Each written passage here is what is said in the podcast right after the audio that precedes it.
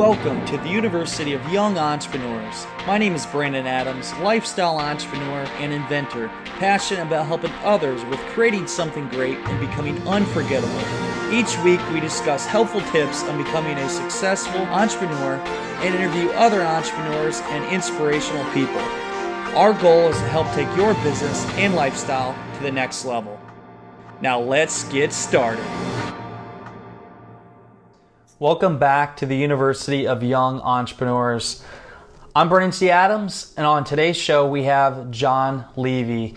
Jon is a behavioral scientist who studies influence and adventure. He started the Influencers Dinner and has recently written a book that is one of my favorites The 2 a.m. Principle The Science of Adventure.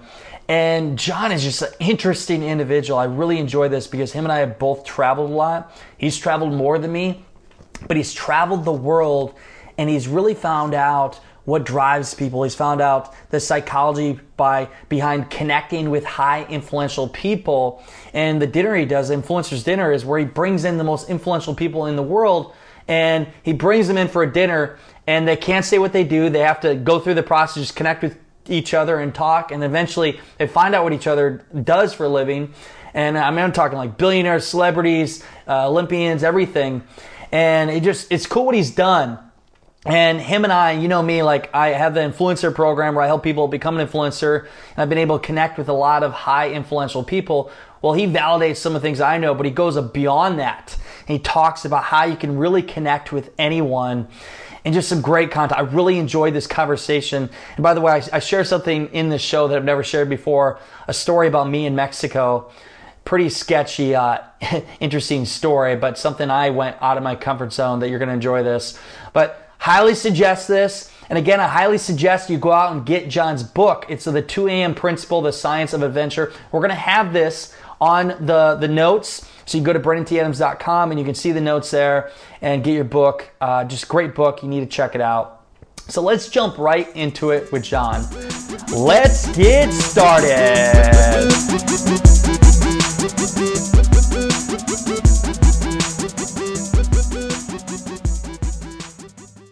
Welcome back to the University of Young Entrepreneurs. I'm Brandon T. Adams, and on today's show we have Jon Levy. Jon, how you doing, buddy? I'm incredible. I'm uh, actually really excited because for the first time in oh, I don't know, eight months, I've spent more than three consecutive days at home, which never gets to happen. You know, uh, I'm very interested, and i am glad that our friend Michael introduced us because we have a lot of things in common. I know you've you've traveled the world and you've learned a lot, and you're big in the space of influencers. And you have a great knowledge to share, and, and especially for me, like our TV show Ambitious Adventures, it, it makes me even more excited to learn from your travels. But I want to start off, Jon, to have you let the audience know kind of where your beginning was, where you got started as a young entrepreneur, and how it led you to the awesome things you're doing today. Uh, so where I started off as a young entrepreneur was mostly failure. Um, yeah. But uh, my background in behavioral sciences probably started when I was about uh, in eighth grade. My school teacher decides to come in one day into class, and she says we're reassigning the seating chart, and each student gets to pick two students they don't want to sit with, but secretly submit it. Yeah. And that day I found out like two things. One was there was one student nobody wanted to sit with, and the second was that that student was me. And I was totally heartbroken, and like I was just I had no idea how to deal with the situation. But I figured if I could understand how people made their decisions, then maybe I could have a better sense of what causes people to connect, what pos- causes them to live extraordinary lives. And I didn't know what to do, and I was so geeky that I went to my favorite professor, and that's uh, Henry Walton Jones Jr. And I absolutely love his work. Uh, you probably know him as Indiana Jones. Oh yeah. And I said, "What is it that people like him embody uh, that I could learn from?" And I spent years uh, trying to hone the skills of social interaction, of living an adventurous life, of success, of all these things. And uh, and eventually, over time, I started getting a real grasp on these things to the point that I developed a few models for understanding how people interact, and those have been pretty uh, popular. So have you learned this? I mean, through college, your own studies, or what? What kind of? How did you learn all of this? Oh, in college, I was a even bigger geek. I studied computer science, math, and economics. So I did a triple major. I think what ended up happening was I had I graduated with two of them because NYU couldn't process all three or something like that. I still yeah. to this day have no idea which two I graduated with. and um, and then I started reading a ton. I'd get all these research studies and books by famous scientists, and I'd start collecting all their stories and research. And um, I ended up becoming very, very close friends with a famous neuroscientist. And he invited me to begin doing research out of his lab. And I said yes. And so we started working on some pretty exciting uh, research projects and that's how I got into the being a scientist. Before that, I was doing applied research, meaning I was taking other people's research and applying it for companies. So, uh, so what you've learned, so with all that you learned, I mean, obviously you had a great mentor and you learned a lot in that process. So, what could you share with the audience with in terms of neuroscience and psychology, which very much fascinates me? What have you learned in that aspect that's helped you better communicate and connect with other high influential people? so that's a really, uh, I, I think, a really interesting topic in general, um, because highly influential people engage with life a little bit differently than the rest of us. And to even begin to understand that, we have to understand how they spend their time. You see, everybody thinks that it's very glamorous, but most of the time they're just uh, running to meetings, prepping for meetings, uh, oh. fielding questions. I mean, it's just a lot of work. And like maybe 3% of the time they're doing these glamorous things that you think are so interesting, but they've done most of them 100 times. So, you know, how many more times can they go to a casino themed fundraiser? Yeah. Uh, so there's a few things. One is it's important to begin with a context of generosity since everybody wants something from them. Second, it's important to stand out and do something novel. Since they've experienced everything, you want to do something that actually triggers what's called the midbrain dopamine system. Now, this system uh, kicks in when you're exposed to something that's new or different. So at the base level, at like the sheer basics, I would begin with those two things. What can you do that stands out as different in a positive way? You don't want to stand yeah. out different because like you went streaking during a conference.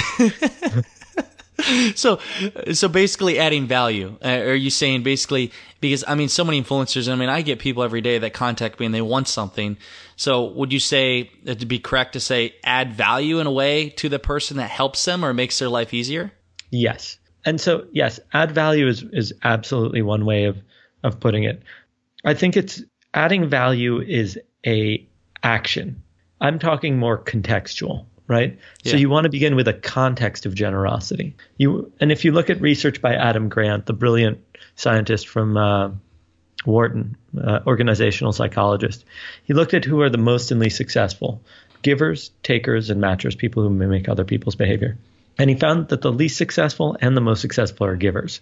And what separates the two are those that can stand up for their own interests while being very generous. So it's more a context of generosity than just specifically add value. I, I would could, absolutely agree that every social interaction is an exchange of value. And so you want to look at what it is that really has an impact on people but it's more contextual. 100% agree. I agree with that. Any way you could give us a specific example how you've applied this to connect with a certain influencer? Just the process you did to be able to gain a connection with them? Well, I can give you an example, uh, which we, which is probably what I'm one of the two things I'm best known for is I started something called the Influencers Dinner. Twelve highly influential people are invited. Uh, they cook dinner together, when, but they can't talk about what they do or give their last name. Then when they sit down, everybody gets to guess what everybody else does, and they find out that it's a famous author, a Nobel laureate, the president of a television network, the editor in chief of a magazine, so on and so forth. And if you just look at that, it's very novel, and it's it begins with a context of generosity. I pay for everything. I don't want anything from them. So it's a completely different format and structure. Now, in terms of generosity and connecting with people, it's so ubiquitous within this community that's formed because I've hosted over 900 people at this point. But it's so ubiquitous that it, it's built into the fiber of the community. So whenever yeah. somebody's working on a project, there's this open invitation to reach out to the community for support, and it's incredible how everybody supports each other. Uh, there's been million dollar, millions of dollars in business, uh, tons of money have been donated to charities, TV shows have been created, books have been published, anything you could imagine has come out of the community. But that's really a contextualized difference, right? It's not about networking, it's about community yeah. building. Now, the other thing that I think is really important is understanding as an entrepreneur why you're even doing any of this because frankly it's a pain in the ass and chances are really good you're going to fail yeah. and so there better be a really good reason that you're putting yourself through all this hell and i spent years traveling around the world studying the science of adventure i literally wrote the book the 2am principle discover the science of adventure and in it i really looked at what causes people to live fun exciting and remarkable lives and one of those things that is consistent across the board is that as I define an adventure, it has to possess three characteristics. One is it must be exciting and remarkable. Now, why remarkability is so important is that as a species, we've spread our knowledge through an oral history. And if it's not remarkable, it's not culturally significant. That's also true for whatever your startup or side hustle or whatever it is is. If it's not remarkable, if it's not worth talking about, then it's not relevant. And yeah. maybe you shouldn't be doing it. Two, it possesses adversity and or risk, preferably perceived risk. Now, I'm going to define a bit of the difference here, especially in the entrepreneurial experience. Perceived risk is skydiving. It's incredibly safe. Peril is, you know, uh, going toe to toe with a bull in Pamplona. And believe me, I've done it. I was You've cr- done it. crushed by one. I almost died. I, you know, that's actual peril. in the entrepreneurial experience, it's the difference between doing what the Warby Parker team did, which was hold on to their side, uh, their jobs and their internships far past the point that Warby Parker was successful, so that they knew that they had enough runway to keep going. Versus somebody who's like, oh, I have an idea, quits their job, throws everything into it, and the fact of the matter is, there's a really good chance it's not going to succeed, and you probably don't have enough work to fill a day with. And so that's a perceived risk or versus actual peril. If you want your venture to succeed, really put the odds in your favor. And then this is possibly one of the most important uh, in terms of the reason to do something. The person that you are at the end of an adventure is distinct from the person who started. There has to be a growth experience. Yeah. And if you actually look at research by Mihaly Csikszentmihalyi about peak human performance, we are happiest and can experience this state known as flow when we are doing something that requires skill. It is slightly outside of our skill set, so we are striving towards it. If it's too easy, we get bored. Yeah. And it isn't so difficult that we're failing constantly. And in this state, an individual can feel that they are fully engrossed and connected with their actions. Things that take long periods of time feel like they took minutes, whereas something that took a fraction of a second feels like it took, you know, several seconds. And so it is this peak state of human performance. And I think it's really telling that we can only enter it when we're doing something just outside of our comfort zone. And that really represents the entrepreneurial experience to me. So to say on that, Jon, sorry to interrupt, but no, no, please. I, I really I like where we're at here. So flow, I mean, I've I've been in flow states many times, and it's I mean you feel like you can do anything, and it's safe to say, I mean, that's why travel is so great, doing things out of your comfort zone. And I've always said, like, I want to be uncomfortable all the time because I know I'm growing then. So people should do things out of their comfort zone. If they're afraid to speak, go speak in front of a large crowd. I, I did something the other day. I was actually, Tim Ferriss said, if you want to overcome any kind of fears in crowds, lay down on the ground in front of a, a, large crowd in a supermarket or somewhere. And actually, I did this a week ago. I was in the airport and there's like 300 people surrounded by me, and I just laid down on the floor and I was doing a Facebook Live in front of everyone.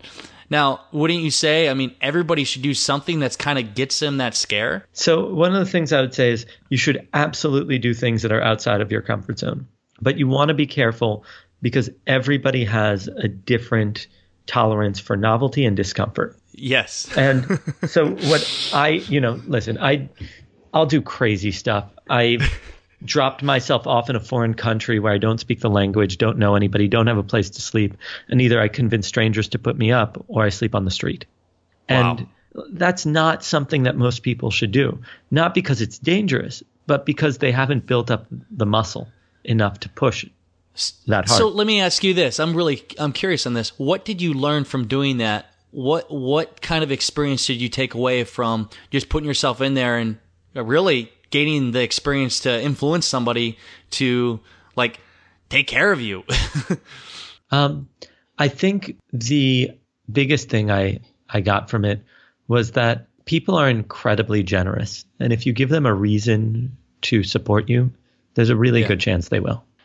And so, and the world is a much safer place than we ever give it credit for. With the exception of the times that I was intentionally looking for trouble, which I do sometimes because I'm an idiot. Uh, like when I went down the back alleys of a souk in Morocco and the local police like kind of grabbed me and said that I should get out of there. Uh, yes. I've never really been at any risk. Now, mind you, this is, you know, I'm a fit male traveling around the world and I look white. I'm actually mixed ethnicity, but I look white. And so, you know, I'm a low risk category group. But whenever I speak to single female travelers, all of them say the same thing that they've never had a single issue. And so it's just incredible how safe it is out there. And it's mostly our concerns and fears that get in the way. You know, I want to share something. You just really, I think you'll appreciate this. And my editor can decide if she cuts this out or not. But I, uh, so I once, I've been to Mexico 12 times. Have you, have you ever been there, Jon? I imagine you have. I've probably been there like six. Yeah. So I've been to Mazatlan. I've been to Sinaloa. I, I, I really, when I go to Mexico, I appreciate what we have. I mean, there's people in dirt floors and everything else. Mm-hmm. But this was about I was in college, I think junior college, and I went there because I had an exchange student live with me for a year, and he, uh, I, I mean, he became my brother, and he moved back obviously to Sinaloa and lived in Ma- Mazatlan, mm-hmm. and I'd visit him every year. And the one year I went to visit him for uh, his, he's getting married. I wanted to I wanted to go out one night. I mean, I was looking to have fun, and I found a guy that was going to be my translator. So he took me out in the town, but this wasn't where any average what American would go. He took me actually to the middle of nowhere and we were in the back streets. Well, it turns out that he was a drug dealer and we yes, talk about experience. And he said we got to stop at a couple places along the way. And we did. And it turns out he was selling drugs to them. And then before I knew it, we were in a corner where he was negotiating with a guy who had an assault rifle, had a, a machine gun, and we're in the middle of nowhere. And I'm, in my mind, I'm like, oh boy, what am I getting myself into? and we're in a circle. Yeah, I know. And we're, we're all, uh, smoking a cigarette. And basically at that point, uh, like, hey man, we'll take care of you. We, we will make sure you're safe. We, I know everybody here. And I'm like, oh God. But in that experience, I end up within an hour saying, Hey man, I, I need to get back to my bed and whatever. I got out of that. But I was at that point, I, I kind of a, a fear and kind of scare. I, but I, after it happened, I realized, you know what? I, I felt more fearless because it wasn't even that bad, given the fact that I was probably in one of the worst places in Mexico. But I did something out of my comfort zone and I learned from him his, basically his, well, dealing drugs. But, uh, that was something that scared the hell out of me. But ever since then, I, I really, people get scared to go to another country. I'm not that fearful of it. But again, I don't know. My producer can decide if she keeps it in. Um, but but that was one crazy. experience I'll I'll never forget. Yeah, and it actually was. Um, yeah, I won't go into more detail. That'd probably get worse. But but anyways, that was one experience I had traveling, and I think you, for example, like I'm sure you've had. Have you anything similar to that where it, you thought to yourself, "Wow, like I am really crazy. I can't believe I just experienced that." But after it happened, you were glad it happened. I just got back this past week from Myanmar. I did uh, three and a half weeks across Southeast Asia, and I'm in the I, am at a hotel on Lake Inle, and I they lend us some bicycles, and I say, yeah, yeah. Uh, it's a two hour bike ride. Go check out the hot springs.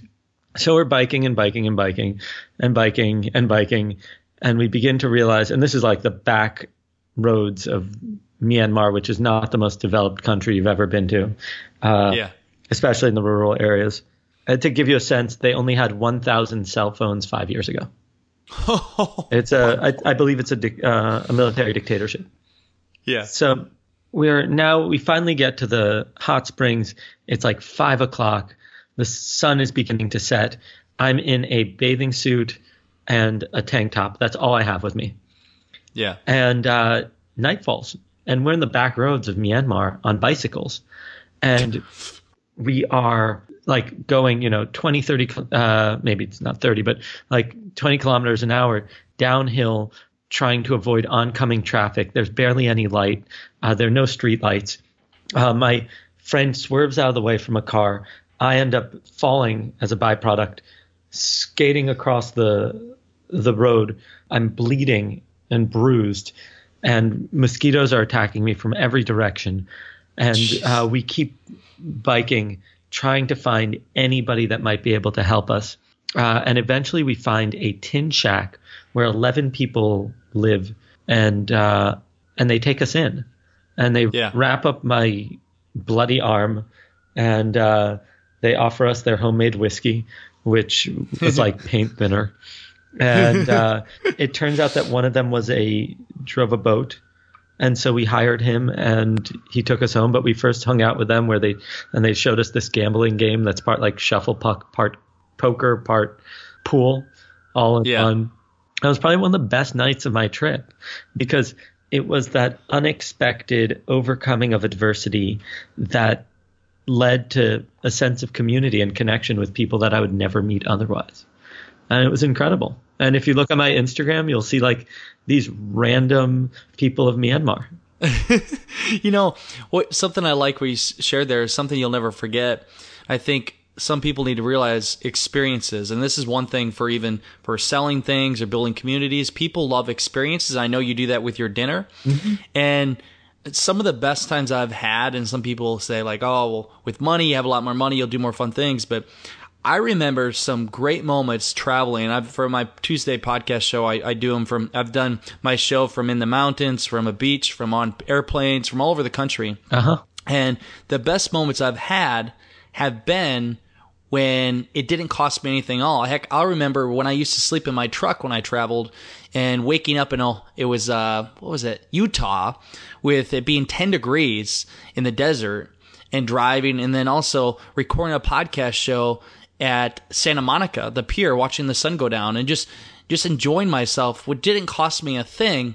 And I think everybody needs to have them experiences. And those are the things that help cr- build the creativity for our future endeavors. And, you know, actually, they gave me some of the best ideas for my writings, for my blogs, for mm-hmm. my podcast shows. And that's what helps you become a better entrepreneur or just a person all around. You know, it's interesting. Luxury is wonderful. It's fun to be pampered. It's fun to enjoy it. But it doesn't have to cost very much to build community or have an extraordinary experience. There's a very low, in my mind, relationship between living an adventurous, fun, and remarkable life and money. Yeah. You, you know, you, you stated a good point there, and I'm, I want to ask you this question because this is probably the one question everybody wants to know the answer to. Mm-hmm. And you know, people that build that build large tribes, communities. I know Seth Godin talks about this in his book, mm-hmm. But when you build communities, these are the communities that help you, like build your company and buy from you. What would you think would be the key point if somebody want to have success to build their own like Facebook group or team or community? What is the best tips you have to build the ultimate community experience where people actually feel like they're a part of something? I think that that's a really complex question. No, Um, yeah, it is. uh, the first thing I would say is, is this something you're actually committed to doing? Because it takes years and years and years to build a community. You can create one quickly if there's like a tragedy or something like that, right? It brings tragedy brings people together so that they can get through it. But Yeah. I wouldn't recommend engineering a tragedy. Um, no. Then And maybe I can make this simpler for you. You have worked with different companies and brands for helping with customer acquisition and and creating that experience. What are some just what you've been able to do to help people or brands better establish a customer acquisition and get them a part of their community? Uh, so I think the first thing is you want to understand that human beings are not rational. And this is really important. Are first and foremost emotional, and then we essentially give a justified reason or a, or explanation for our emotional decisions.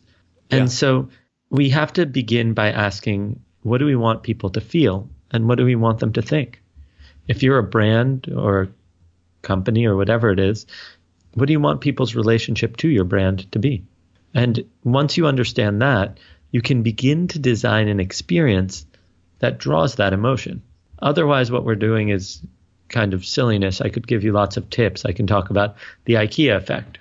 The IKEA effect is that you disproportionately like your IKEA furniture because you had to assemble it. So anything you put effort into, you care about more. But just yep. knowing that is nice, but it's not useful unless you know what do you want people to feel about the community? What is the purpose of the community? What brings people together? What is the content that drives conversation? And until you know what you're trying to accomplish, you can't design any of those things. Yeah, and you know, one other thing too, I think maybe you can agree on this and add to it. So one thing I Gary Vee always talks about, I mean, sometimes you gotta do things that don't scale to scale, and it's reaching out to your audience and treating them as a human being and not just a number.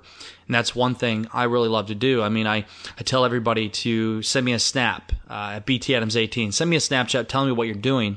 And I answer every one of them. And I always engage with my audience because if you don't treat them as your community, then they're not going to treat you as a person that you want to be treated mm-hmm. like.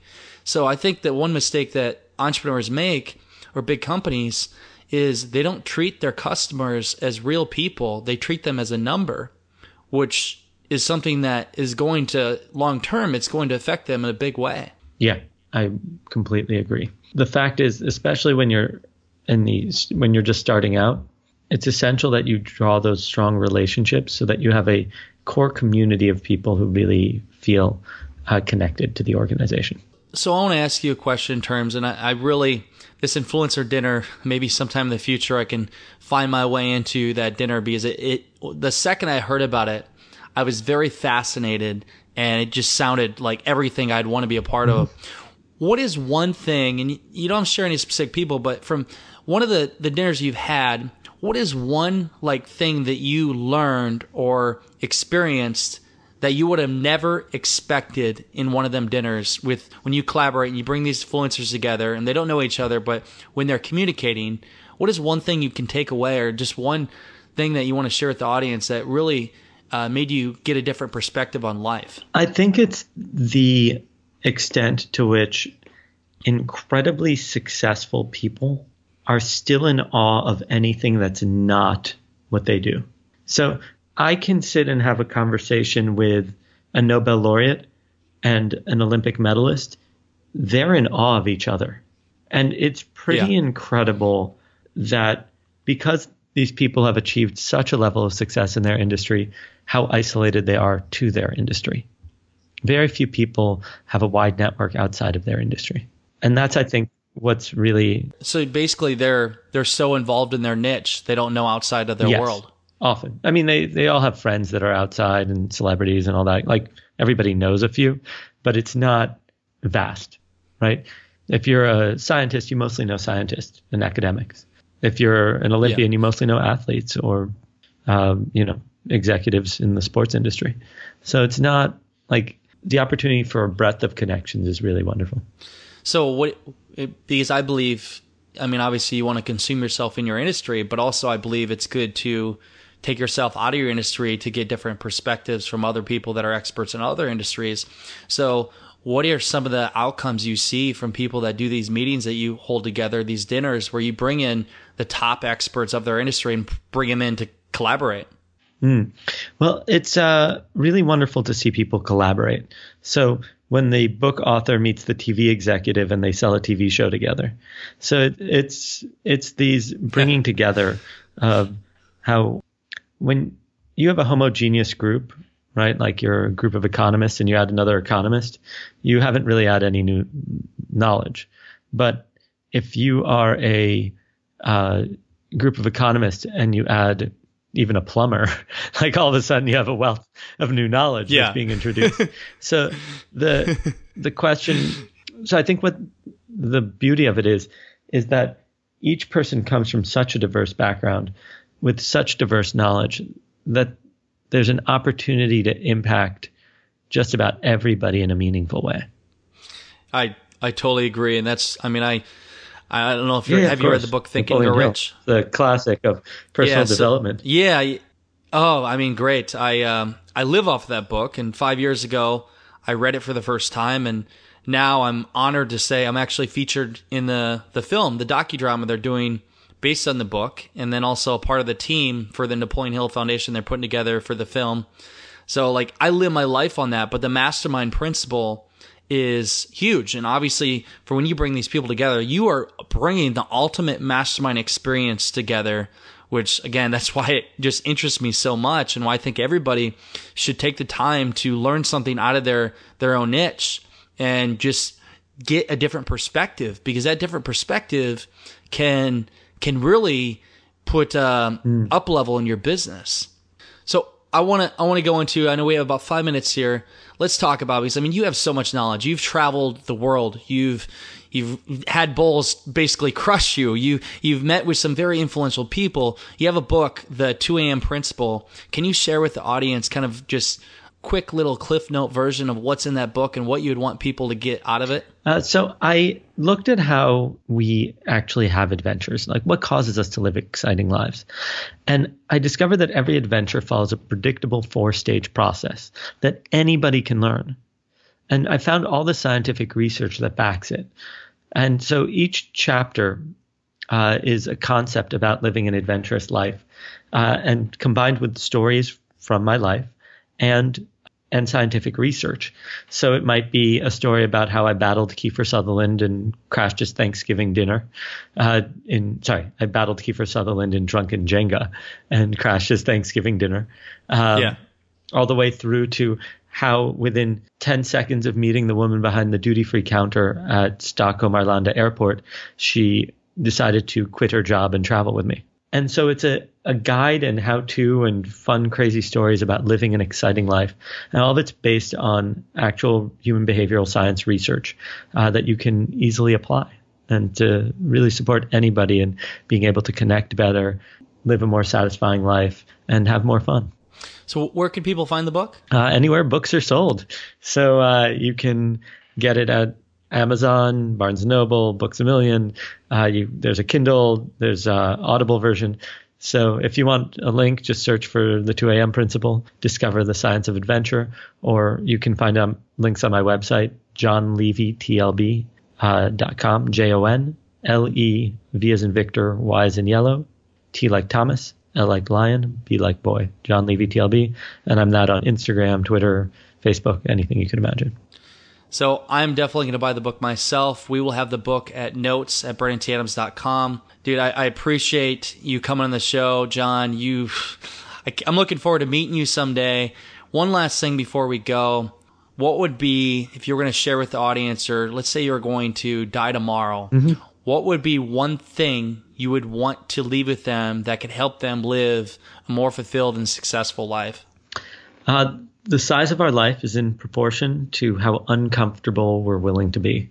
So I wish you all an incredibly uncomfortable life and all the gifts that come with it. That was great, man. I, I truly appreciate that.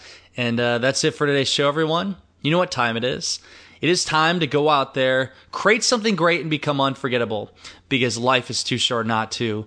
I'm Brandon T. Adams. Have a great day, everyone.